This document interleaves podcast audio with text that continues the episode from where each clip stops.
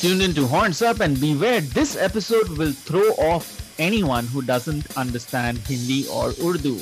And that's because our conversation today is peppered with phrases and references from life in Pakistan and India.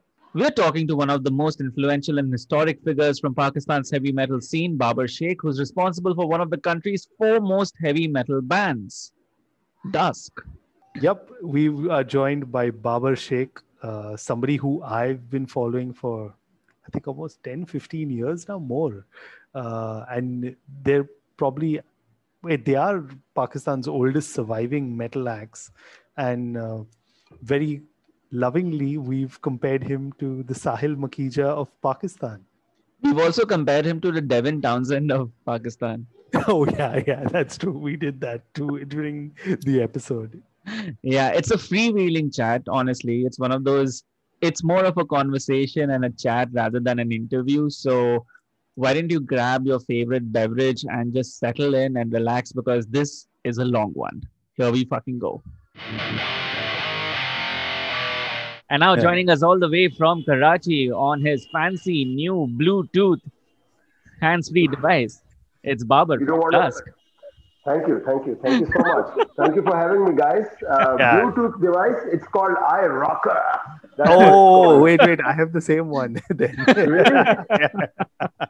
You know, I think... it's so crazy. The day I bought it, I was on a film shoot, and um, uh, you know, it was it's it's kind of like this fancy, fancy box that's a charger, and you yeah, know, it opens yeah. up and it's like magnetized, etc., etc. Super cool. You leave the headphones and group, they just go inside.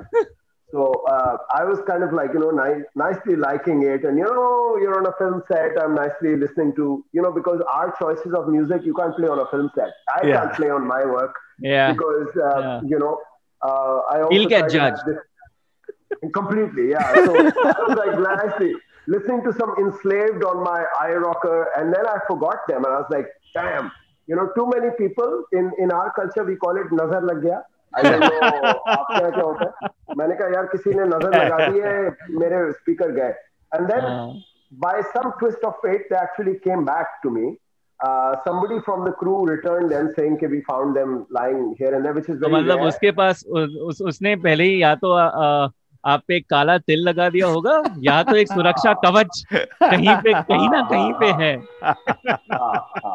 The other thing they say also which is more appropriated in the Muslim sense of the word is is हलाल की कमाई कहीं नहीं जाती actually हर जगह कि आप जब हलाल पैसे से मेहनत करके कोई चीज़ खरीदते हो तो it doesn't you know and this is funny it happened it happened to me I drive a open jeep you know um, uh, so your uh, interaction with the public, with the general public over signals, etc., etc., uh, is pretty is, is quite more uh, in terms of if you're driving in a car with like uh, shisha upar yeah. and and all of that, you know, you're more. I feel you're more with public and people will make a comment or you know say hi or make pass a smile. You know, I like that. I like that.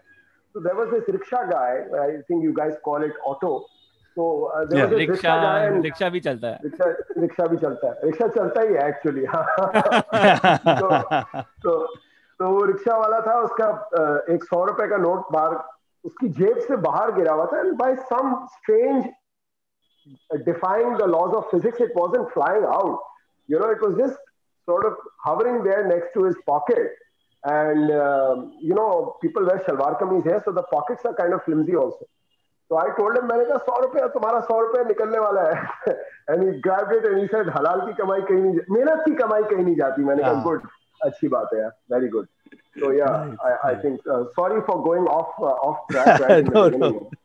no that's awesome I think it's going to yeah. be one of those kind of interviews so you know uh, one of the things at least i wanted to start off with and it, it's considering we're doing like an Indo Pak uh, episode right? So a common hmm. friend of ours once told me that you're a huge fan of the uh, band millennium which is you know this big indian heavy metal band from the 90s so i'm very curious to know how did you discover them? I mean because this is like pre-internet era right? Pre-internet has to be tape reading Boss, no, it wasn't tape trading. It was oh? something even. So what was happening was that um, I had no idea I had no idea Hmm. that there uh, would be a scene existing in Asia in any any manner. You know, uh, I was very oblivious, and this is like I'm talking about early '90s. I'm discovering uh, beneath the remains from Sepultura and like you know Arise, and like I'm discovering everything. Like I'm playing stuff from Battery, Venom. Uh, going to paper markets on the weekend यहाँ पे एक पुराना market है which is like 300 400 years old market uh, called Bolton Market. Okay. Um, uh, it's a, it's the downtown of Karachi. And uh, वहाँ पे there's, there was a paper market back in the day and you know अब तो everything is digital. तो उस वक्त वहाँ पे uh, रिसाले पुराने magazines uh, आते थे. You Okay. know, back Okay. issues. Uh, And you had to, if you had to find anything extreme uh, over there, you had to really dig in. And, you know, I used to come out with paper cuts at the end of a Saturday, you know, Yeah. uh, uh, because you Yeah. would go into heaps and heaps to find, like, you know, my favorite magazine from back in the day was a magazine from America called Metal Maniacs. Um, okay. this is like Yes, you know yes. Kerrang and Kerrang and everything was big, but Metal Maniacs was the right place, smack in the middle. It wasn't too underground and it wasn't too mainstream. So it was Yeah. very, uh, very very small. Uh, like the biggest band they would feature in 1991 would be Slayer, you know. So uh, they wouldn't go to like more sort of you know or to so Back in that time, man, uh, my I got in touch with my cousins, uh, who because of some family feud, I wasn't seeing, and you know our families weren't seeing each other, and and then I met one of them somewhere at another relative's house and we really connected. And he said, What music are you in? Into and I said, Man, I listen to metal. And they said, Oh, we're and, and they're like my cousins are like four brothers, you know, and they're like, Okay. We're all into metal. And I was like, Whoa. And I told my dad, I was like, you know, take me to their house. You know, if you're you guys are fighting, it's not fair. The kids should like meet. I did some of that philosophy, you know. And and I reached their house and you know, they're they're like sitting on this haven of like um, you know, uh, CDs, original CDs. Um, and you know, they they immediately took out a 60 or 90 minute tape and they started taping me like a mixtape from there. They had a very fancy, you know, I hadn't got any fancy stuff. Did you So- have long hair at that time? no way, no way, man. I was like, I was like, what, 12, 13, 13 years old, man. 12, Wow. तो actually. मतलब तब allowed नहीं था allowed concept ही नहीं था हाँ allowed तो दूर की बात कॉन्सेप्ट भी नहीं था इतना सो दे they said uh, do you have mtv and i said no i mean i think this was a time that my father had just bought a, our first vcr you know so we were kind of like you know i come from a, my father's an, been an engineer my mother's been a school teacher we've got a humble background and, and i'm very thankful to them for bringing us up the way they did you know uh, simple and stuff. So I said, well, no, we, we, we don't have MTV because at that time you had to have a dish and Yeah. antenna, special one. Yeah. Uh, and it used to cost like 35, 40,000 rupees back in that time, man. Correct. Wow. Yeah. Yeah. That big Yeah. amount of money. So, um, you know, I said, we don't. And they're like, we got MTV. And, you know, uh, I was like, uh, okay. Um, and the song from Dire Straits was playing, spinning in my head, you know. Uh, You wanted your MTV, huh? you wanted your MTV, yeah. Um, so um, anyway, I said great, and then they they said, why don't you come over? Uh, and we went. I went another day just to watch videos, and they said, have you heard of Millennium? And I said, who's Millennium? And they said it's a band from India. And I Okay. said, shit, Wow. India has a band, and and uh, they're like, yeah, and you know, I I had moments of of like the first rock band that I saw in a Pakistani rock band to play on on national TV was uh, there were two bands simultaneous appearances. They were hard rock bands. So one was called The Final Cut and one was called uh, Barbarians, right? And uh, you know, and but when I saw, and I thought it might be like a hard rock sort of a band, and when we saw that video, when he played that video, and I told Huh. this to Vernon recently, Huh. I said, dude, Oh, that okay. was a, my that was a moment that you know the camera is like sort of you know uh, topish camera angle, and you know Vernon comes with his hair and he starts digging this you know the grave, I was like, whoa, man, that is so extreme. That is like, you know, you're you're you're digging the grave of this chick who you loved. You know, it's like it doesn't get more extreme Which, than which that. song you know? this? Only be one. Was oh the yeah, only MTV, be one. Yeah, uh, Yeah. that. that. Yeah, yeah, yeah. was their MTV thing, man. And yeah, I mean, I was like, and and the fact that it was not just the image, it was actually their song was bloody amazing as well. I mean, Only Be One was. Is, I still feel the opening riff is like I'm a riff person.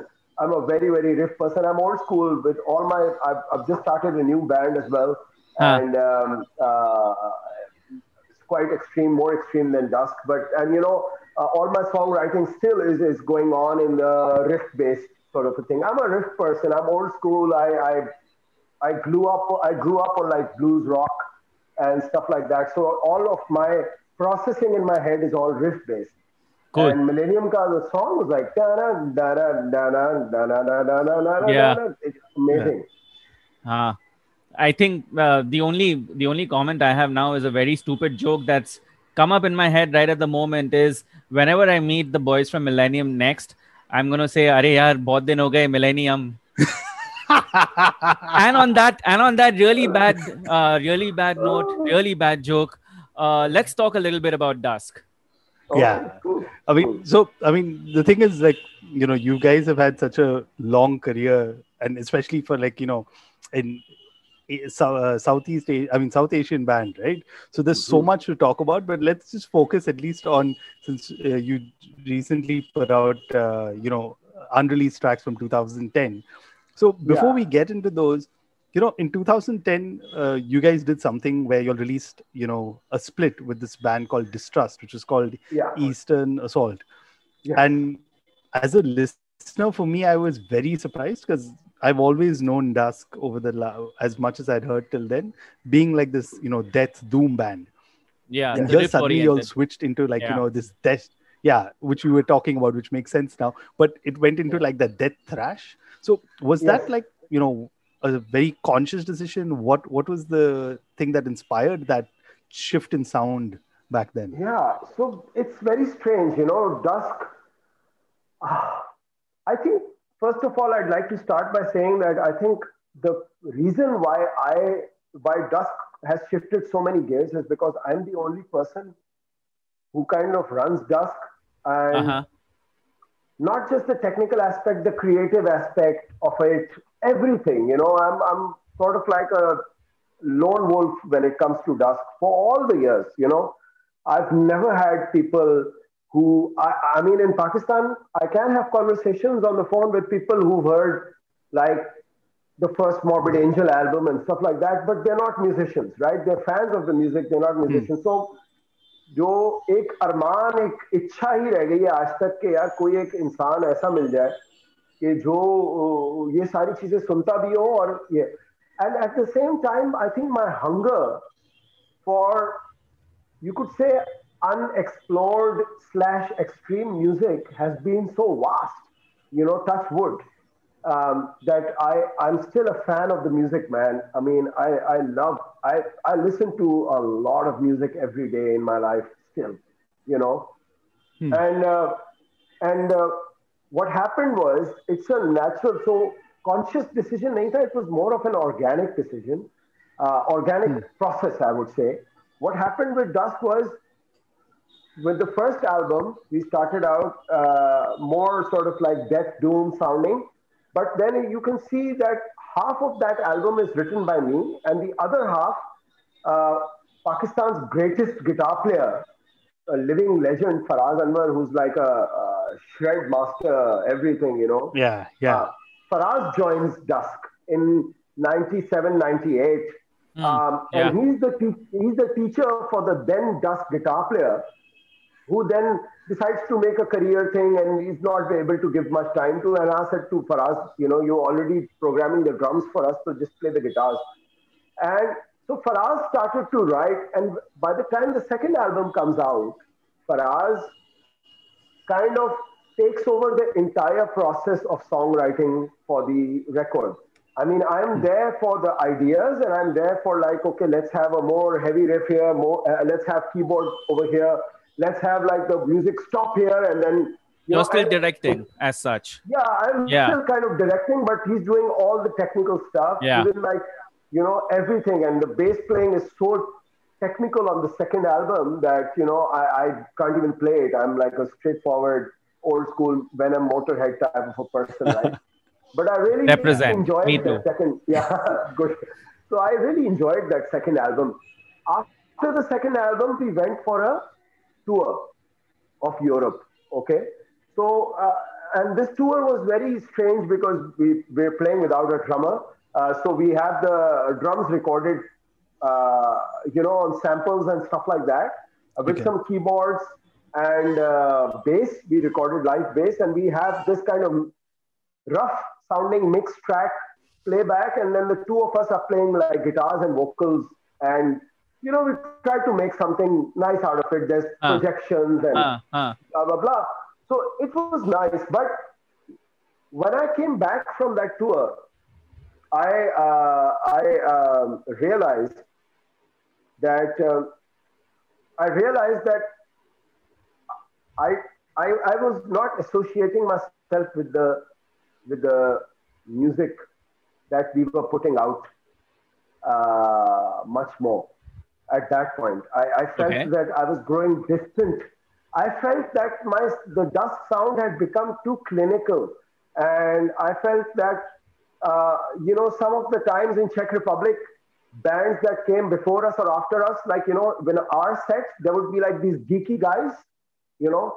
Uh, definitely no girls, but like geeky guys, sort of, you know, with like, you know, uh, you know, looking at Faraz's hand on the neck of the guitar and like going like, you know, and you know, very prog, you know, prog fans, you know. yeah, yeah, yeah. And and right after our set, right after our set, I would see like, you know, uh, all of a sudden this black swarm of like people wearing leather and spikes like come in for the next band, which was like playing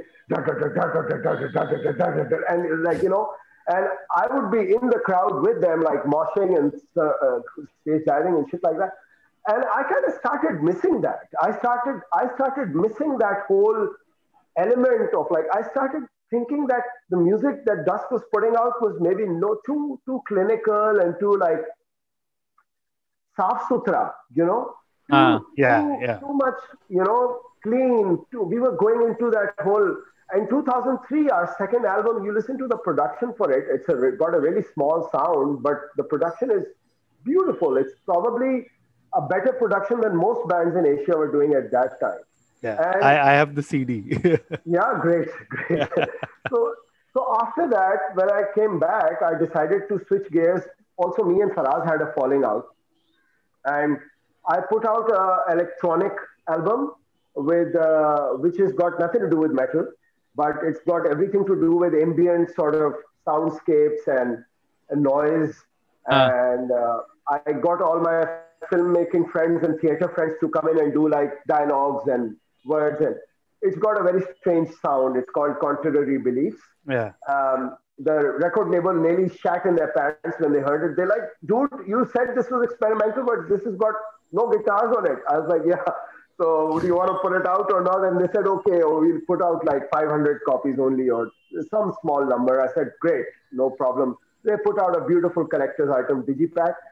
That chapter was over. Then I got, when I got back into uh, the Metal Dusk, I start. I put out the album called Dead Heart Dawning, the EP, which was also released as a split with Demonic Resurrection, yeah. Severe Dementia, and you hear the sound on that, and that is like back to the crushing sort of like you know Yeah. the death doom sort of like you know the mid tempo sort of like you know raging sound, and after that, um, after that album, I started shuttling between Karachi and Singapore, and this is the Okay. time when I when I joined Impiety to play on uh, one of their albums. Oh, yeah, correct. Yeah. Yeah. When- when Yeah. I, I, I kind of I was almost like living there because I'm a filmmaker. I was sort of shuttling between Karachi and Singapore. I used to go there for my post production. I had some family there.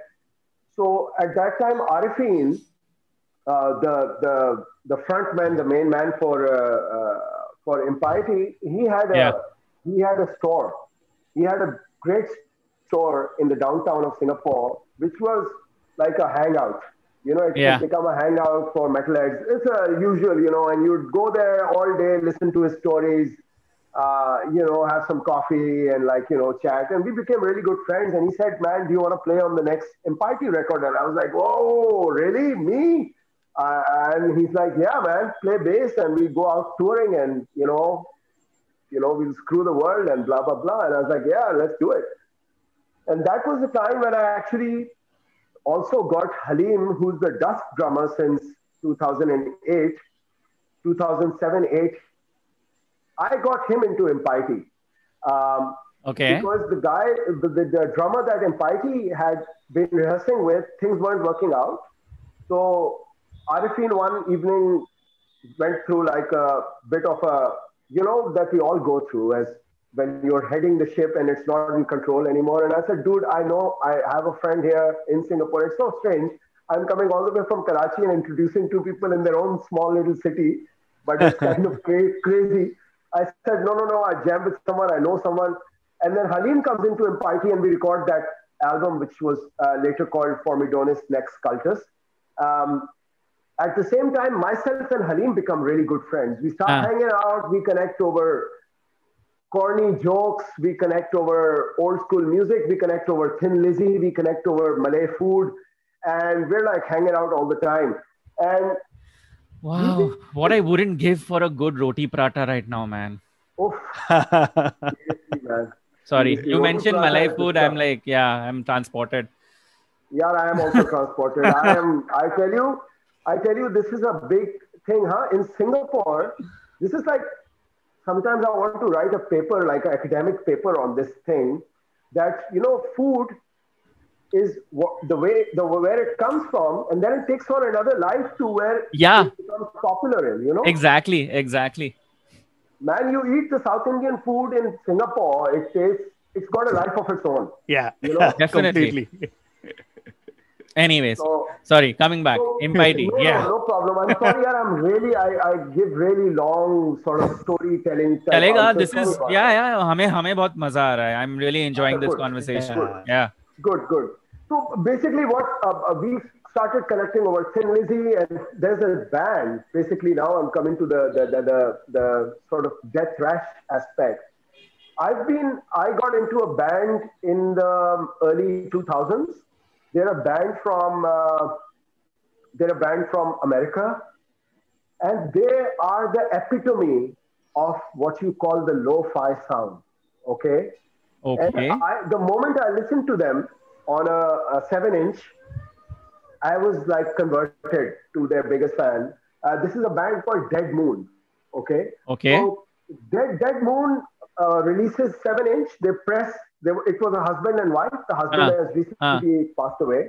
Um, uh, they also formed a band later called the Pierced Arrows, which was a little bit more commercially uh, successful than Dead Moon. But Dead Moon is like a cult band. Like it's like, you know, and they they were like they used to make their own instruments and they used to press their own seven inch mono, no stereo. Huh? Stereo is is sacrilegion, mono only. So you know, the sound will be mono. It is like the most lo-fi thing. And I just convert, me and Halim just, our drummer, my drummer is called Halim, and myself uh, and Halim just got into just playing this lo-fi sort of like not giving a flying fudge about anything. It's okay. If you can use the normal word also. Yeah. yeah, yeah. it's allowed. I, I, I, try not to, man. From my, uh, uh, but but but but you know, we really sort of uh, wanted to not give a shit about what people thought, you know, and just do our thing. And uh, hanging out with Arifin, uh, the main man for Impiety in his shop, he really pushed the rewind button in my head and he introduced me, reintroduced me to so much of like South American thrash and death from the 80s. Um, and I was like, man, that's the sound. That's the sound. Bulldozer from Italy. I got really heavily into. I was so that is why, and it's kind of crazy and it's kind of unprofessional that I never changed the name of the band or didn't say this is a side project. I just said it is all Dusk. Dusk can play this and Dusk can play that. And if we Mm, feel mm, we'll play mm, this, which is mm. not. I don't think I did a good. In retrospect, bloody hell, it sounds like I'm talking to my therapist now. But that's okay. Podcasting has that effect. Yeah. right? But uh, it, it feels like um, it feels like in retrospect, it feels like probably not the best thing I would have done or should have done to to my fan base, because I think I destroyed it a bit as well. Um, because uh, uh, you know we had a very very loyal sort of like a, a, a- following with our death thrash sound, and I think that that some of it some of some of the times people just get confused, man, and you can't expect people to like you know jump ship with you every time and like do this and do that. You know now we're not playing that style anymore.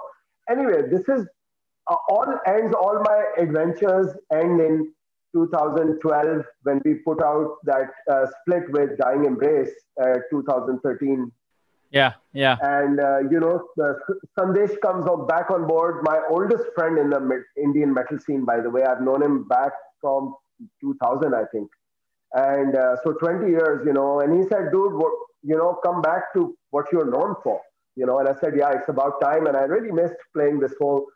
So uh, we're back to being wh- what we are, and but I feel one thing that this whole journey did good for me, guys, is that it made me realize what the whole organic, heavy, crushing sound that, and that is still there. That is something I brought back to the uh, to the Dusk sound. It's not even much complex or proggy anymore. It's not very technical, but it's got that heavy edge to it still, which I needed to rediscover. Go back to my Motorhead, my Venom sort of roots of playing like three chords to a song and just going like ah at the end and finishing the song. You know, needed that.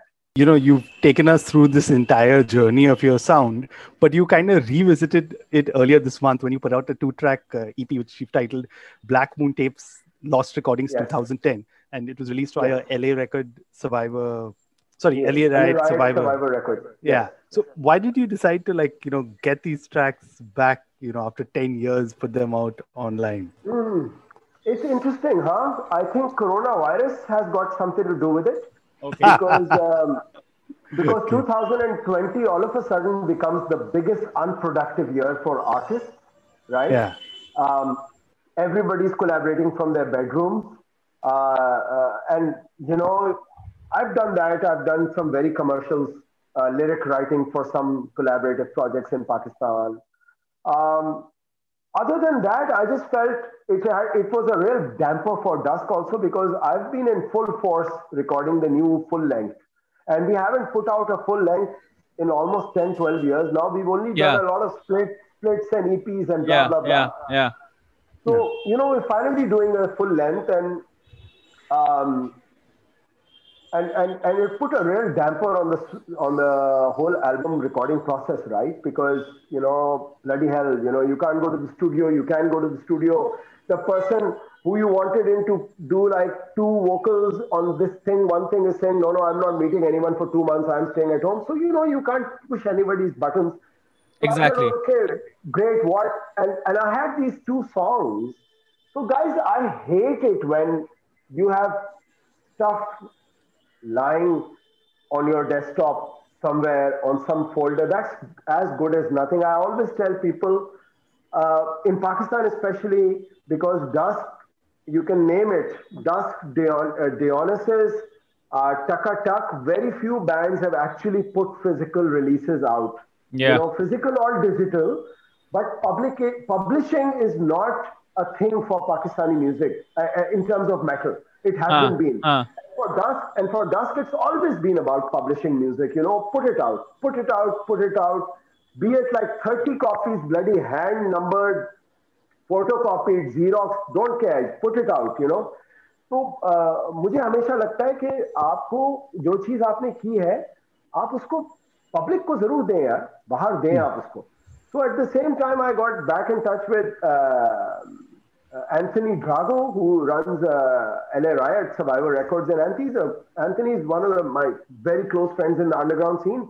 He used to be the singer for Fingernails, which is um, Italian sort of uh, heavy metal, uh, hard rock heavy metal band. Very, very interesting classic metal sound. And uh, Anthony put out this one uh, Motorhead tribute album that had Yeah. Abigail on it. It had Dusk on it. Uh, Dusk song that we did on it. In fact, uh, Arifin from Infighty did the lead vocals on it. It's a killer Hmm. track. We did a Yeah. we did a cover of Bomber actually. Yeah. So quite quite ridiculously fast and crazy shit. Um, so um, I told Anthony, I said, I have some tracks lying, and he said, Can we think of something? Can you think of how to? And I said, I could package it nicely to be a digital EP release of, you know, and we could. Then again, you know, it's very important to contextualize. So I think the song, the title of the EP makes uh, somebody contextualize what the album is, and it's not Yeah. an Dusk sound because I was like, no, one thing I don't want to do is I don't want to confuse people anymore. Uh, saying, yaar, acha, phir ye log ye kar raha hai, wo kar raha hai. Again, it's that raw sound. What's up with that? So, you know, I wanted to have a nice album title that sort of exemplifies what it is actually, you know. Uh, so I just hated the fact that it's just lying around on some hard drive in my collection somewhere, man, collecting dust. It should it should be out there, you know. So you know the record label was good enough to put it out, and uh, it's giving us some mileage actually. You know, I'm here with you guys now, and I've been on a few zines. I've been on a few zines uh, recently, interviews. So it, it just I think uh, rotates things, stirs things up a little of course. Yeah it does it, it puts it puts some uh, much needed attention um, Yes. on you and on dusk and on everything that you guys have been doing which then Yeah. leads me to ask uh, there are two songs here two tracks Yeah. Yes. which one of them should we play on the podcast right now and why that Uh, song over the other Well, I think um, you should play as much as I love uh, this album, uh, this song called Soul Sabotage. Um, but I, I feel you should play this song called Age of Intellect. Why? Because um, it starts with um, with a beautiful guitar solo. And um, uh, I, I told my guitar player at that time, my lead guitar player, I've been I did all the guitars on it, but the solos have been played by uh, you know somebody uh, in Canada who who was playing for Dusk at that time. Uh, I I told him I, I gave him the example of Wheels of Confusion uh, um, for uh, from Black Sabbath. That's one of my favorite heavy metal songs to the date, man. I mean, people love people love Paranoid and people love War Pigs and people love my, my favorite songs from Sabbath are like Symptom of the Universe. Um, I love uh, Wheels of Confusion and Wheels of Confusion. You know, लोग worship करते हैं guitar players को. I mean, Van Halen, everyone is, is great, Yeah. but yeah I just feel Tony Iommi is such a beautiful lead guitar player as well. People just don't see that his guitar, his guitar solos are poof, right there, man. It hits you here. And that guitar opening guitar solo for Wheels of Confusion, you know, it's like the guitar is crying. It's like literally Yeah. the guitar is like crying, you know, in, in, in despair. And and I told Umar, Umar, the guitar player at that time who was playing with us, said, you know, wouldn't it be great if, you know, this slow chords, you could think of a really sort of like a, not a whammy bar sort of crazy solo, do a, like a soulful, weird soulful solo, you know, and he, he does an interesting, and then we go into the, the most, the most played riff uh, on the old school banner, which is like, uh, you know, everybody does it from Slayer to like Mutilator to everyone. Um, so we do that. I mean, as a song also, it's okay. Uh, I think it, it it's uh, it's um, it's a it's a good song. But I love I love the intro to it, and uh, I, I like it where it goes. Yeah. You okay, so let's awesome. let's hear that one right now. Here's Age of Intellect.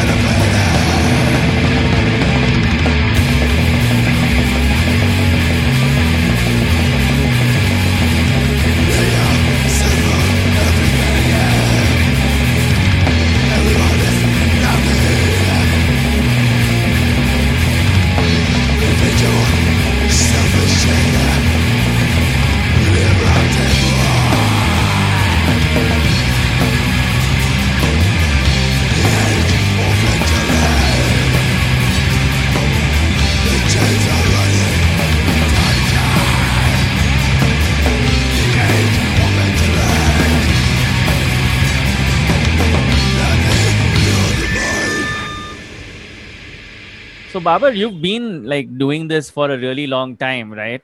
Uh, here's a question that perhaps I don't know, like the the answer to this question can change every year or so, or so, like practically even every month. But uh, in this day and age, what does the world really need to know about Pakistan's metal scene? Like, I'll, I'll tell you where this is coming from Yeah. a couple of years back not a couple of years back like say five ten years back you know when iron maiden came down to india it suddenly put india on the world metal map. And then you know for a couple of years we had this whole thing of you know indian metal right? So you had bands trying to do indian metal by incorporating indian instruments into it or and then later on it now changed uh, it's now become like you know we don't need to incorporate the indianness into it as much because our music speaks for itself and so you have bands like you know Kryptos etc Mm. who are and gutslit who are doing the country proud as such on the world Yeah. map so the question really is what does the world need to know about pakistan's metal scene and is there anything such as pakistani metal Hmm. Very interesting. Um, when when we started out, um, there was definitely influence, and and you know, with the if you look at old school metal also, uh, there is always stuff. Uh, there's the mysticism of the East is always stuff been there, stuff that bands have flirted with. Be it like you know. um like Wherever I May Roam by Metallica with the sort of almost sitar uh, intro there, Huh, you know. huh, huh. Uh, When we were kids, you know, it's like, whoa, man, they use the sitar, you know, stuff like that. So with Dusk, I think, um, except for like a few albums, like for Dead Heart Dawning, also we tried to do Urdu. We tried to bring in Urdu um, as a spoken word. Even on the new album, there's going to be Urdu. Uh, on the new album, I'm actually inviting some singers. Uh, I've invited some singers to do clean vocals along with me, which Nice. are very, very on the eastern side. But, but I just feel, I just feel it's a very, very thin line that bands cross uh, to start sounding tacky. You know, like I remember I've been to Wacken, I've been to big festivals of the world, and when I have a folk metal band come on stage, I I'm the first person out of the arena, man. I'm like, no, I can't listen to that. You know, and Yeah. I, I don't know, I don't know. There's something, there's something. there's a thin line in between being authentic and gimmicky i think Yeah, like you Yeah. know, That's like, well uh, put. You remember, you remember the first album by uh, Moonspell, uh, their big album. Maybe it's the second album or the first album, Wolfheart, the uh, the album. Usme there's a song called Alma Mater, and uh, you know it's got a really sort of like um, interesting sort of like um, Portuguese folk music inspired riff. I think for me it stops there. I think it stops there. I think um, for me, Chaos AD of Sepultura, it stopped there when they, uh, in Chaos AD, when they brought some folk elements from the Brazilian side, when they brought it in, Yeah, the drums. in Roots and all of the other stuff, when they brought it in, it was an overkill for me, you know. Before that, it was the right balance. Same goes for uh, uh, bands like, uh, more melodic bands like uh, Amorphis, maybe, you know. I think when they were playing their uh, uh, Tales of a Thousand Lakes, that album, great. You know, the riffs were, had all this Finnish folk melodies, but it was Yeah. still, it was still death metal. You know, uh, very tastefully done. But when they got, when they started getting flutes on the, I was like, no man, I, I like my Jethro Tull. Uh, don't mess with that. You know. Um, uh, so some so I don't know if there's really any pa- Pakistani metal as per se, if you ask me, because I personally think there's tons of bands that have actually gone ahead and done it.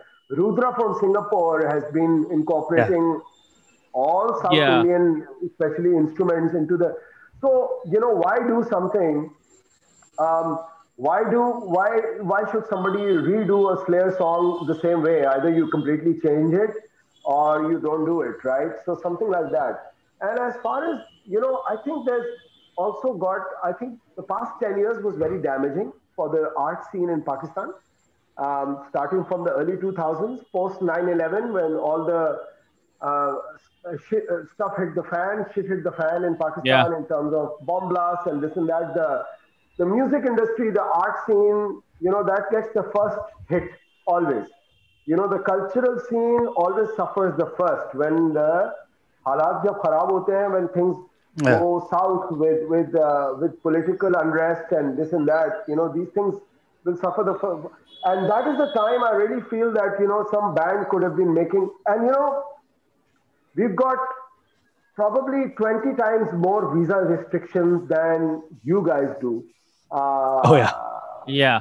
Yeah. You know, we and that wasn't the case, man. I remember in 1997, 98, um, I was a student and we used to go to the British embassy in the morning and by afternoon uh, give you You'd get the visas, with huh? like uh, visa. You know, okay, great. You know, uh, I wanted to. We once did a backpacking trip, me and this other friend of mine from my my college, Huh. and uh, uh, we just said we'll fly to London with all the money we have, and then we'll just you know uh, take you know hitchhike all the way, and we did that. Anyway, I'm meaning to say it was much easier back in the 90s, and it became so complex, so complex that you know it's not even funny.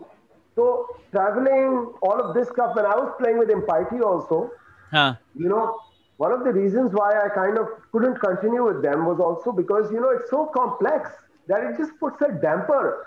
You know, first I have to fly from here to Singapore. Then half of the European countries I need visas from Karachi only. You know, then even though at that time there was Schengen visa was there and I, I had a valid Schengen visa, but you know, because of my work as a filmmaker, but uh, Shen- a lot of countries at that time were not in the Schengen treaty. Like Poland Yeah, was not yeah, in yeah. Schengen at that time. You know, uh, they were coming in. Czech Republic wasn't in Schengen.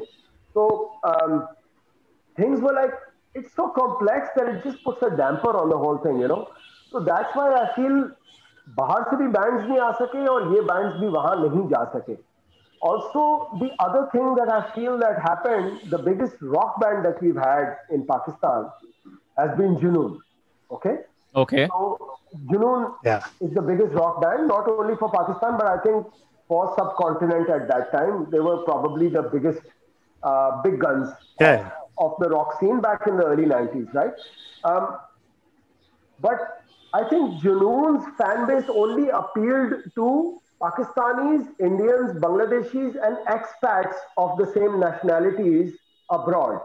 So they weren't doing anything that Kryptos is doing on a very smaller scale. If you compare it to what Junoon was doing, Kryptos is very small, but Kryptos plays the music that doesn't exp- uh, it's got nothing like Kryptos is indian metal but it's got nothing indian about it as per se it's a very Correct. Yeah.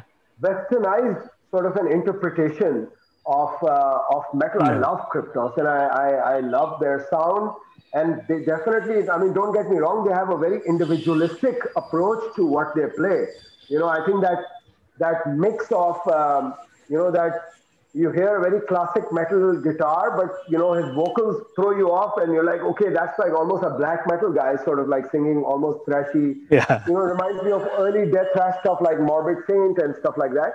So, so, but you know what I mean. One thing is that the Indianness or the Pakistaniness comes with the content and the uh, instruments and the sound. And the other thing is that we just appeal to people beyond borders. I think that's what bands like Kryptos, Demonic Resurrection, Dusk even, you know, has been doing. Uh, that Dusk will not only appeal to Pakistanis or Indians or Sri Lankans or Bangladeshis, uh, it will appeal to equally to somebody from Bulgaria or uh, Mexico. You know what I mean?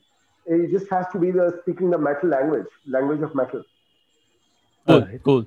Yeah, that that completely makes sense. I mean, I, I remember Junoon watching their videos here in India, and they were huge. But Yeah, you so, huge, man. Yeah. yeah. So coming back to an earlier episode we did with another Pakistani artist who you mentioned, uh, Takatak, right? So yeah. earlier in Jan we had them on the podcast, and they were telling us, you know, again this was their time when they first started out about the gig scene in Lahore and you know playing the gloria jeans cafe and things like that. Now uh, this is all courtesy hassan who uh, had on his blog put up some old pictures of you know early 2000s gigs in karachi. So i've seen uh, pictures of the karachi rock fest zach fest yeah. and things like that. I mean when i looked at it and i was remarking to animesh if you look at that and forget that you know it was pakistan it looks exactly like how the gigs were here in India, where you had the domination, the Death Fest at Raz and things like that. It was mm. exactly the same. So, yeah. Can you just take us back to those days? I mean, uh, there's a great picture of you, by the way, I, I saw on stage. mm. Mm. I so unfortunately what, with dusk, yeah, sure. Uh, with, with, uh, do you want to add more to the question, or is that you? No, so I'm saying just take us back to what those days in Karachi were. I mean, because like from what we understand, at least from talking to the Takatak boys, like live gigs are kind of dead in Pakistan, right? And so dead. what was Karachi like back then, like the early to mid 2000s at least? Yeah, early to mid 2000s was very interesting. There was a very active live scene here. Um, bands were unfortunately not putting out uh, material public, public, publish, publishing material music. They were not, but they were very much into playing live. Um, there was an active death thrash sort of a scene happening here.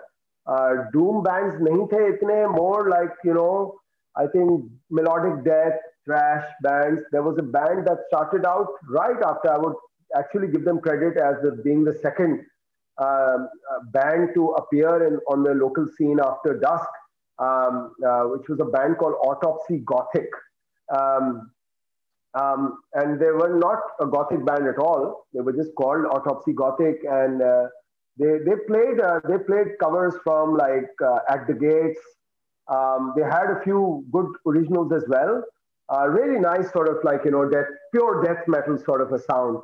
Um, uske baad, there were some other bands as well. And at the same time, I also, in uh, around 2000, I wanted to be a part of the live scene because I couldn't, because Dusk could never play live because you need okay. a bloody ensemble. You need the drummers that were available to us at that time. I'll put it very, very straightforward for you. The drummers that were available for us or the musicians or you know if i was doing vocals i couldn't possibly do bass and vocals. If i was doing the vocals i need a bass player. Those musicians were not available for dusk because the songwriting faraz had made it so complex in a beautiful way. Mm. i loved what he did. So that was a shattered dream. I was like okay this is not happening. What we can play is like the D beat sort of. So I was like, okay, fine, I'm going to do a D beat mixed with real old school death thrash, motorhead inspired sound. And I, I had a band as well at that time. Um, uh, and, okay. and we, we did a lot of, and I, I, it was full of stage gimmick. We used to wear makeup. I used to go up with a bottle of fake blood, uh, you know, pour, pour that all wow. over me and uh, you know, and, uh, and, do that shit. I remember, and Lahore also had like uh, bands um, that were. Uh, so I think this is way before the Takatak. Uh, yeah, yeah, like yeah, of course. But there was, yeah, yeah, but there were other bands from Lahore. There was a band called Corp, Corpse Fire. Corpse Fire. There was a band in Karachi called Soul Vomit. I think great name. Uh, there was a band yeah, called Nocturne, uh, Nocturnal Rust. All of these bands, they had maybe one or two, one or two originals, but most of them put out a great live show. Um, so we did several shows. We used to fly out to Lahore also. I remember um, some of the more commercial bands who were fringing on like uh, rock, commercial rock sound. They they they're always the boys who do the shows and bring the bucks in and this and that. And then a lot of them would be fans of, of, of our style of music and they'd be like, you know, nahi yaar, aap to bhi bajana hai. Great. Okay, we'll play. You know, we would fly out and and play Lahore. So it was a great, uh, great live scene. Um, I think uh, it's it's typical um, of what you see in India, Bangladesh. I think the rhythm resonates inside uh, all of us. Yeah. All our DNAs are full of rhythm. चाहे आप किसी मुझे लगता है किसी मज़ार पे bhangra uh, किसी मज़ार पे ढोल बज रहा हो या किसी शादी पे भंगड़ा बज रहा हो यू नो यू नो या metal really loud sort of you know rhythm oriented metal with like Yeah. Yeah. you know people just go mad you know and this is exactly what what used to happen with with uh, with the band I had at that time um, uh, we also published with that band but uh, Which one was we, this? this was a band called Northern Alliance Ah, Northern Alliance. Okay, yeah. Okay. yeah. So we also published a, a four-song, seven-inch, uh, seven-inch uh, with that band as well. Um, This was on uh, Legion of Death, right? Legion of Death. We Yeah. we got a four-song called uh, "Death Anthems for a World of Shit," um, and um, so very punk, very punk approach to the whole thing. Very DIY. I've always been fan. I've never never been a fan of polished stuff, man. Um, I'm I've always been like a like a big fan of like the the the raw the rawness of uh, in metal you know even though sometimes with my Dusk stuff it doesn't show because we tend to push for the more clean sound because it's it, it is that sound it's sort of more prog influenced technical death metal when you produce it lo-fi it sounds like shit actually so you Yeah. have to polish it, It up needs you know? nuance, yeah. Matlab, you, you, you, you need better better production to be able to detect that nuance. Yes. Otherwise, it's just, yeah, it'll just sound muddy as shit. Yeah. Yeah, Yeah. so the, and, and then all of a sudden these shows started, you know, just going down, man. And, Yeah. uh, you know, I think either people who were playing those shows grew up, got married, started having responsibilities. You know, that happens because it Yeah. happens simultaneously. People don't realize that, but that's a big factor in our countries where there's no social Exactly. wealth, Yeah. there's no social security. भैया आपको घर बैठे हुए कोई पैसा नहीं देगा आपको मेहनत करनी है। आप मेटल पे बजा रहे हो तो बिग चांस 80 90 परसेंट चांस के somebody coming from beginning like you myself and Peter you know विरसे में जायदाद कुछ भी नहीं मिला है।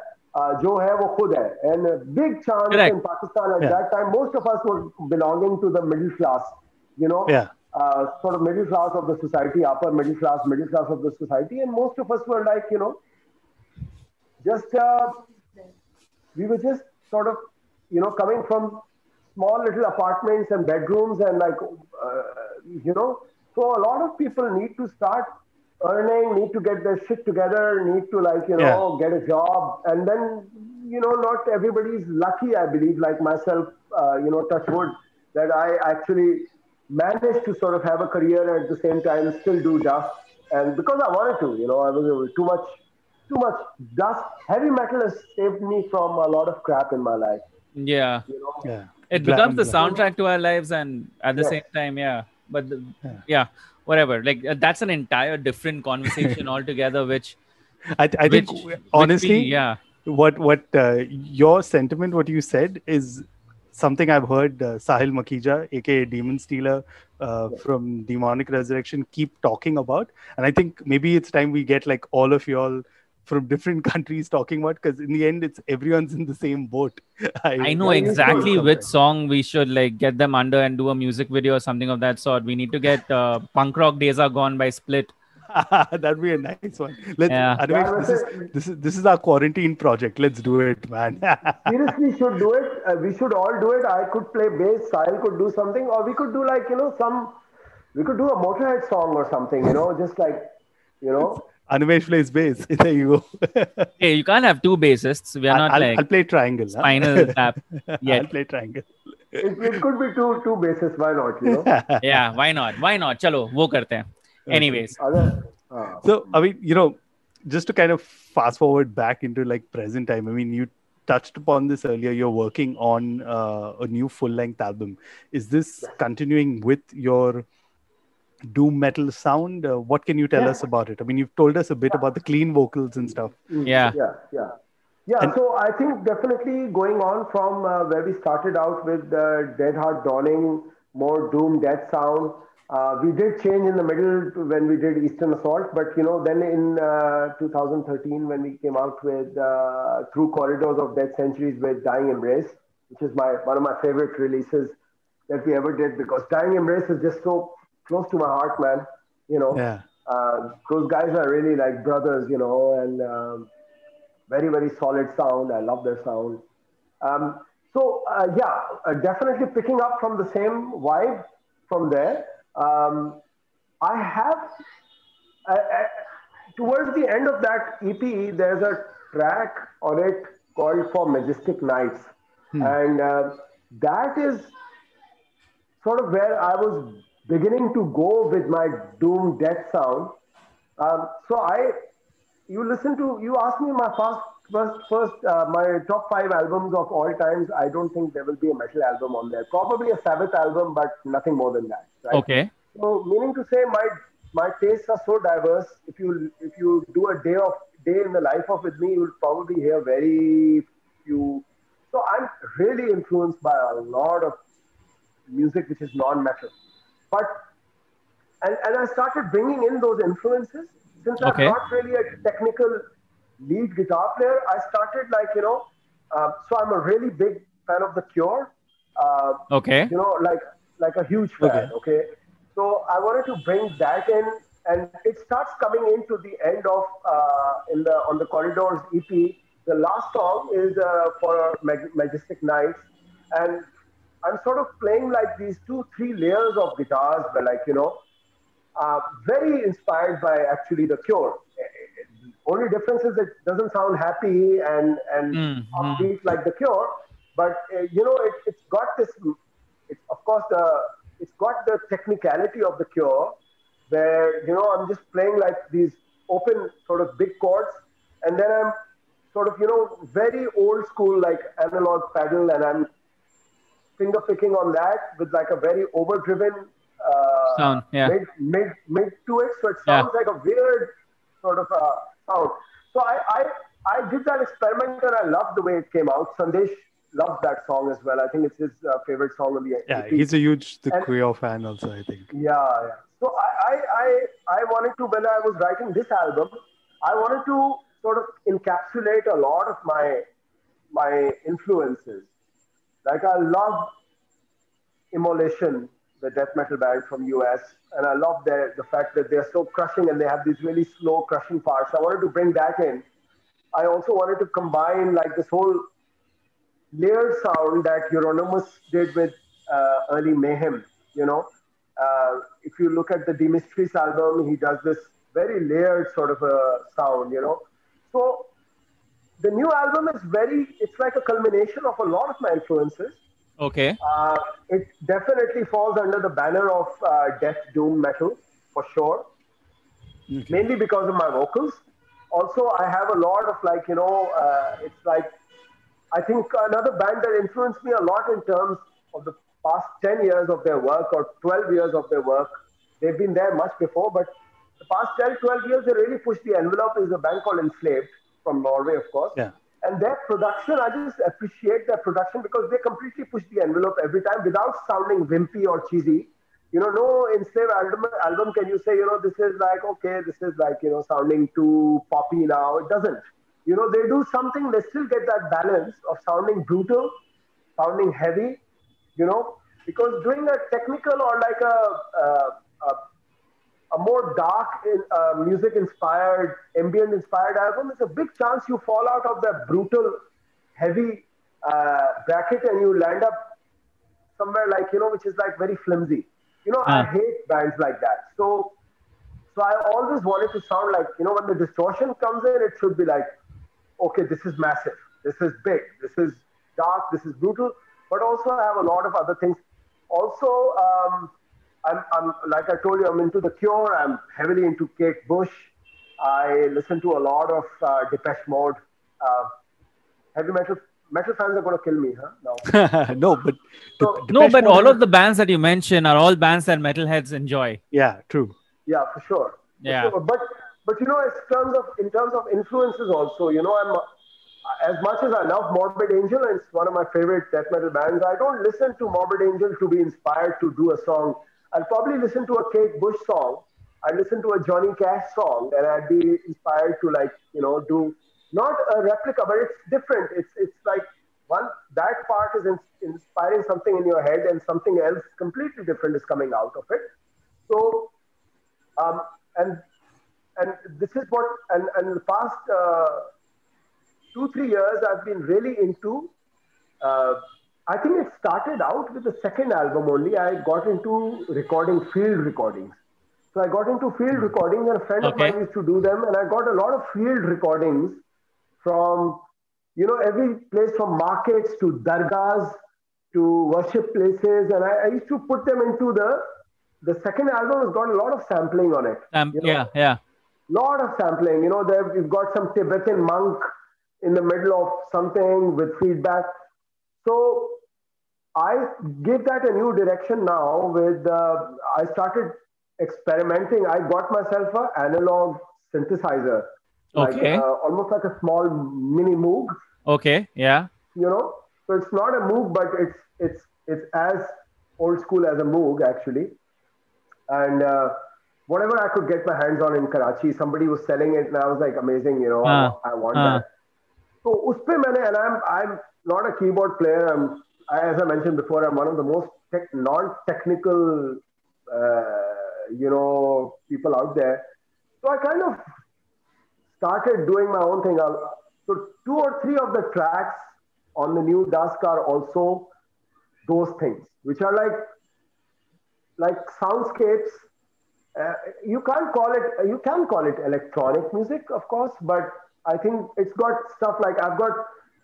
Um, I've got a poem by Rabindranath Tagore on one of the uh, tracks where I'm doing some weird twiddling with some synthesizer sounds, and this is beautiful. Tagore, Tagoreji is my hero, huh? So um, Tagore for me is doom metal, huh? By the way. I, so Oh, wow. Rabindranath Tagore for me is doom metal. Completely So- understand where you're coming from. I mean, having heard Rabindra Sangeet as a kid, uh, yes, it's it's musical and it's definitely melodic, but at the same time, it is metal. Yeah. Yeah, it's, it's it's it's it talks about all the things that metal has relate to, right? It Exactly. Yeah. big trees. It talks about the falling of thunder and rain. Uh, you know, dead leaves on the ground. A lot of my Duska lyrical content is all about that as well.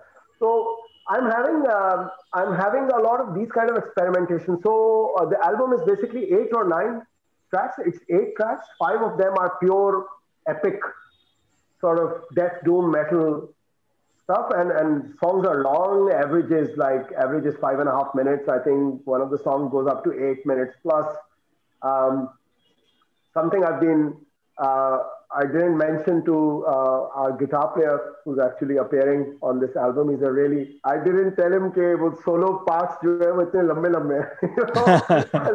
so i just sent him the stuff and uh, you know i'm still waiting to hear from him in terms of कि, "अरे, what is this so many so many solos so I have uh, I have that, and that's pretty traditional death doom stuff. Five songs, and then three of the songs are like these uh, weird analog synthesizer type things that I'm doing. I've asked, uh, I've got featured a saxophone player on uh, one of the things. So Okay. I'm doing these things which are like weird and and stuff, you know, still like out there in terms of more traditional metal would, would not do that. Okay. But I like doing this ex- experimentation Hmm. um, uh, it would be a good uh, platform to reveal um, uh, also something that I've been dying to tell people, and uh, hopefully it's coming through.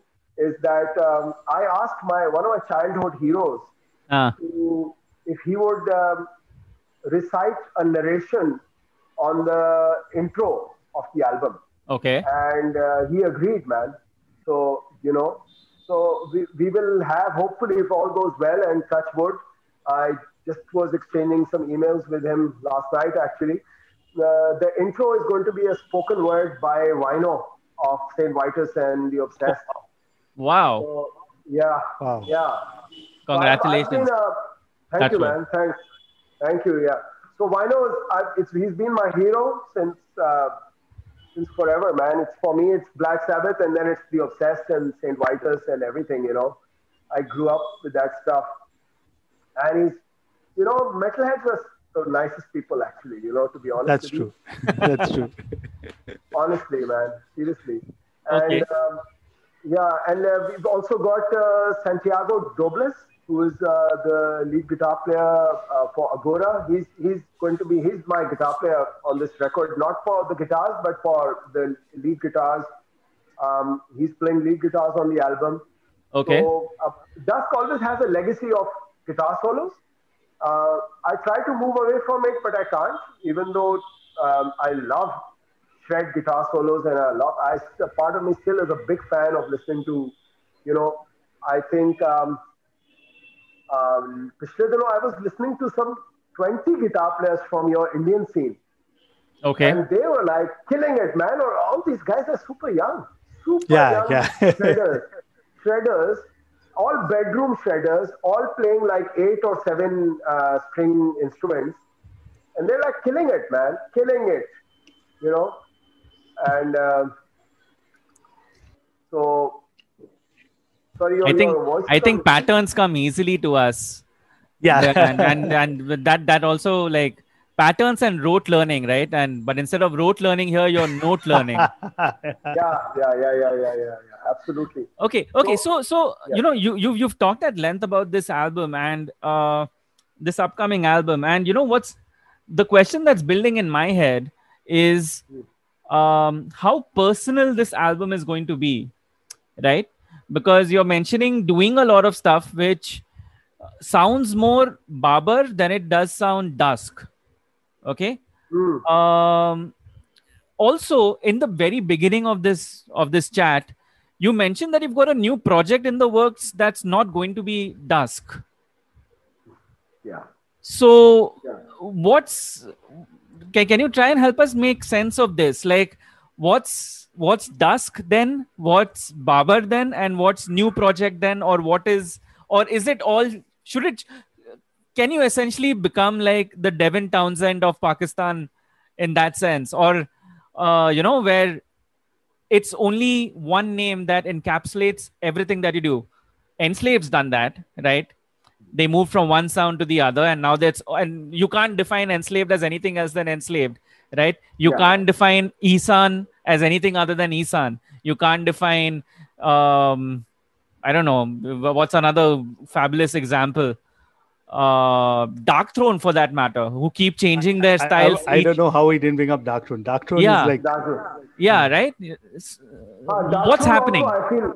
Um, so what is happening is part of who Babar is goes into Dusk, a very heavy part, because primarily, as much as I would want to, I am 50% of Dusk. Because since 2007, I'm very happy to report that I have, you know, a partner in crime in Dusk, you know, who's my drummer. But because of our distance, because of the fact that he's in Singapore, I'm here, we can't compose together. And it's very different. The, the Eastern Assault was composed together. It was actually Okay. written together in the jam room. That's why it sounds so like raw and like trashy and all of that. Um, but so you can say, you know, a big part of it, I give, don't dictate him how to play the drums on it. You know, uh, he just knows how to get my riffs, and he knows exactly the beat I'm I'm thinking. You know, this is going to be half time. This is going to be like more like a behemoth sort of like a thing. You know, um, this is more uh, Pete Sandoval sort of like you know thing all over the place. Um, so I think who I am, a big component of that goes into Dusk. I'm into a lot of ambient music. I'm into folk music. I of, of course can't bring folk music, so I need outlets. I need outlets for sure. Um, a lot of my folk influences of the Indo-Pak uh, subcontinental folk Ah. music Huh. Into another band I play in, which is uh, which is quite uh, a well-known band in, in our region called Chand Tara Orchestra. Um, Yeah. I play with this band, um, and this was actually also something that I started. I started out this band, um, but uh, but yeah, I mean, uh, a lot of my so I feel when my folk influences go in towards that side, then I don't want to bring them here, you know. And um as far as the new dusk is concerned, I think it's it's it's going to be a good mix. I think it's definitely going to be a mature effort. I don't want to use the word immature for our uh, previous stuff, but you know what I mean. You know, I'm, I'm a different person. Yeah, yeah, of every, course. Every month, every week, every year, Yeah. we change as people. And I think from the last time that we put out something as like an EP or a full length was almost like six, seven years back, you know. So it's going to be a lot of stuff that's changed over time. Um, yet, it is important for me that it could still be categorized as dusk. I don't think to answer the second part of your question. I don't think there was uh, there's ever going to be a project called Babar Sheikh. You know. No, no, Uh, I, I didn't mean it literally in that sense. yeah, yeah, yeah, yeah. I know what you mean. But I know what you mean. But I have a, it's almost like a complex I have inside me that um, for so many uh, years, because I've never been a part of a band, I've Uh-huh. missed out on that. I've missed Yeah. out on that. I've missed out on creating metal music, extreme metal music in a jam room with like-minded musicians. I've, I've been a loner. I've been a loner throughout because Wow. I've never found people. You know, I've never found people. Yeah, it's it's a what you call in Urdu eh, in Hindi arman. It is a arman inside. Yeah, you know, you drive to a place, you've got nice amps, guitars, got nice amps, I've got the guitars, I've got access to good musicians all over the world, but you know, the fact that that didn't exist here, hmm. or it was the wrong chemistry for the wrong time. So this new band that I'm talking about is actually being put together because of this whole thing. It's Okay. still a band which is unfortunately or fortunately it's still remote. It is not. Um, no two people of this band live in the same city, but it's it's all I can tell you right now. It's still under wraps, but I can tell you the genre. It's straightforward, straightforward, uncompromising, crushing death metal music. Um, um, the way we all like it, you know. Um, and the second thing I can tell you about it is that it's an all Asian lineup for sure. Um, I was and, just going to um, ask that. yeah, it's all Asian, all Asian, and I, I'm uh, happy to report that it's in the in the region, in the region as well. Yeah. Yeah. So my question was going to be: Is there any is there any Indian on it? Okay, could, there, the the fourth member of the band is right now uh, Indian, uh, but that person is not contributing with instruments on the album. It's more like his brainchild, his whole concept, etc., etc. That person is Indian. The person who got us together is Indian. Uh, but but to answer your question, I have a very crazy idea because I have recently discovered the guitar player who I've just become such a big fan of. Okay. Um, uh, he's Indian. Um, I think he's Caucasian, but he lives in um, Pune or, or Bombay, I think. Yeah. Daniel So Rego. I might just ask him for. No, no, no. no. You don't want to guess. Why do you want to guess? I, I'm telling you, it's like the moment we're done with this conversation, I'm calling up Sandesh. like, hey, what's up, man? Yeah, I think Sandesh will be no, but I think this is something I, I we might have a because there's going to be lead lead guitar on on the thing, and I'm playing guitars on this album uh, on the new band. I'm playing guitars and, and probably just filling for bass right now for the recording. Um, uh, the drums and the vocals are by different people, but none of us can play lead guitars to save our ass. And, and with this kind of stuff, you need to have something, um, you know. So I, I feel that I might ask this person. Also, interesting because you asked, there is there's a big chance that I might put Dusk into hibernation right after this full length album. Oh wow. Okay. Yeah. You think you've outgrown Um, Dusk? I, mm, I don't know. I don't know. I don't know At this point I in have, time, yeah. But I have some. Yeah, I have some ideas that I want to put out, and uh, those might not really be metal, but they are still in the realm of extreme music. I think. Um, तो मुझे लगता है कि एक तो यार this album has tax, it's been a taxing journey, man. I've been doing this alone, dude. I'm telling you, you know, for the past three years, I've been writing this material. Uh, Having having somebody who's sitting in Singapore do the drums, uh, send them back. Uh, half of the album is recording here. How many? Is, uh, yeah, it's a challenge, man. It's a challenge. it's a challenge. Like right now, uh, my introduction to the metal world is that I'm a singer and a bass player. People don't know me as a guitar player, even though I've, be, I've played very little people know that I've played rhythm guitar on all Dusk albums, Hmm. but on all of it actually, except for one album. But um, but for me, um, for me, I'm I'm right now actually probably not going to be playing bass on the album. That is the last instrument that's still left to do, by the way. Are you still looking for a bassist? I am- very uh this thing like what do you say? Just very innocently raising hand. Ju- just Seriously, saying. huh? Uh, no, no, I'm just kidding. No, no, no. Maybe I'm not. I don't know. Whatever. We'll talk later. let, let, let, let's talk later. Let's talk later. Let's talk later. But uh, but uh, Santiago had an idea. Santiago had, had an idea that we I asked uh, um, the bass player from Aghora uh, to to play, uh, who's a really really technical player. But uh, I don't know where, where that is going. It might just happen. It might just not. Um, also, um also the fact that you know I just because when we were going to record the bass, um, because of some stupid delays, um, and then we had these rains, which were unprecedented rains that happened in Karachi this year. And because of that, the studio where we were recording got flooded. Uh, in wake of that, they don't have a bass amp. A lot of their guitars got messed up. They're claiming insurance, but it's, I mean, luckily all of my gear was back home. Um, but uh, so, you know, I am now up to here with Dusk. I think I've just put in all creative juice I had in me. इतना हो गया कि मुझसे अब bass नहीं बजाया जा रहा. My main instruments, I'm sitting here with two basses hanging on the walls right now. You know, Ah. I am known as a bass player, but मुझसे खुद bass नहीं because I just feel that it just I just can't do it anymore on the album. It just probably sound will sound too one-dimensional if I play the bass. I want a different hand on it. I want an, another person's expression on it. So, so yes, I think I, I I don't know if I'll put it into a hibernation, but and Dusk is a recording act primarily.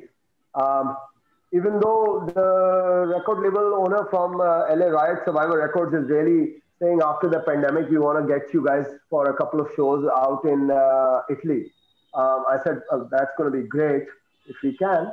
Um, and there have been opportunities in the recent five, six years also to play Bangkok, to play Singapore. Um, unfortunately, because I do really intense work, I Ah. work in the film industry, Yeah. and when I have when I get film industry dates, then that means I'm kissing my career goodbye by saying no to them. You know what I mean? Yeah. Yeah. Yeah. Yeah. Completely get you. तो मैं बड़ा घबराता हूँ to commit dates beforehand. You know, what if I can't make it last moment? You know, I'm getting a super big gig, which you know, uh, so it's it's kind of funny. But yeah, um, uh, there are some other other uh, influences that I want to pursue. Um, uh, might be Dusk, might not be Dusk. Let's see. But definitely this one um, side project, uh, project band, definitely coming out. I already told you it's a it's a death metal ba- band, and really looking forward uh, to do at least one song and put it out online uh, by the end of the year. So that's going to be soon. Yeah.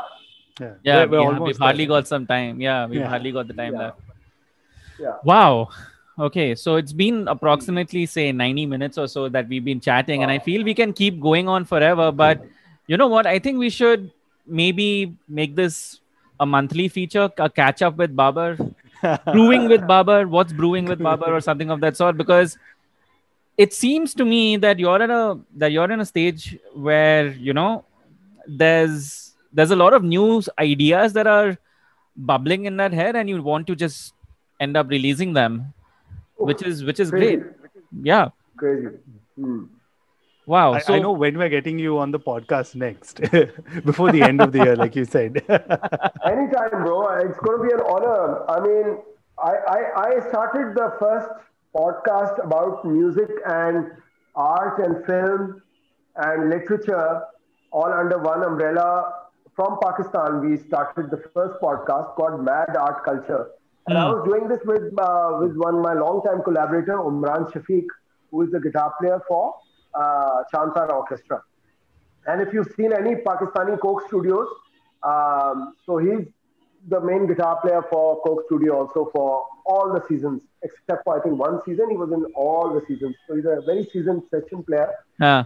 And uh, Omran, uh, Omran and myself, we used to just do this, man. Just fucking get on line and just talk and just chat, and it's it was the best thing. And then after 30 episodes, I don't know what happened. Um, I think we got the stupid idea to make it video as well. Um, stupid idea. Podcast should never go through that. Never. No, man, it can, but you need to have that much time yeah. and dedication, and more importantly, yeah, funding to to justify all that time and effort. Uh, and we clearly didn't, and उसकी वजह से हमारा audio podcast भी हो गया. But it was lovely. It just brings so many memory memories um, of um, of um, what uh, I was doing with Omran on the podcast. So lovely, man. It was it's great to touch base um, and thank you so much. You guys are such a great scene out there in India um, and there's there's such a great appreciation for art and music out there man and and and, and thank you for actually inviting me over to talk you know. Um definitely the pleasure was all ours. Lovely. Monthly chat sessions with Babar. Peter, what do you think of the idea? I love it. And I think Babar is also up for it, considering that he used to host a podcast. But hey, we don't have to make it video, huh? You Mm. know what he said about video. Well, what do you think of the idea? Let us know. We are all ears at hornsuppod.com. Such a smooth segue, right? Reach out to us on Twitter. We are at honsubpod. I'm at Asmoani. I'm at Trend Crusher. This is Horns Up. Horns up, guys.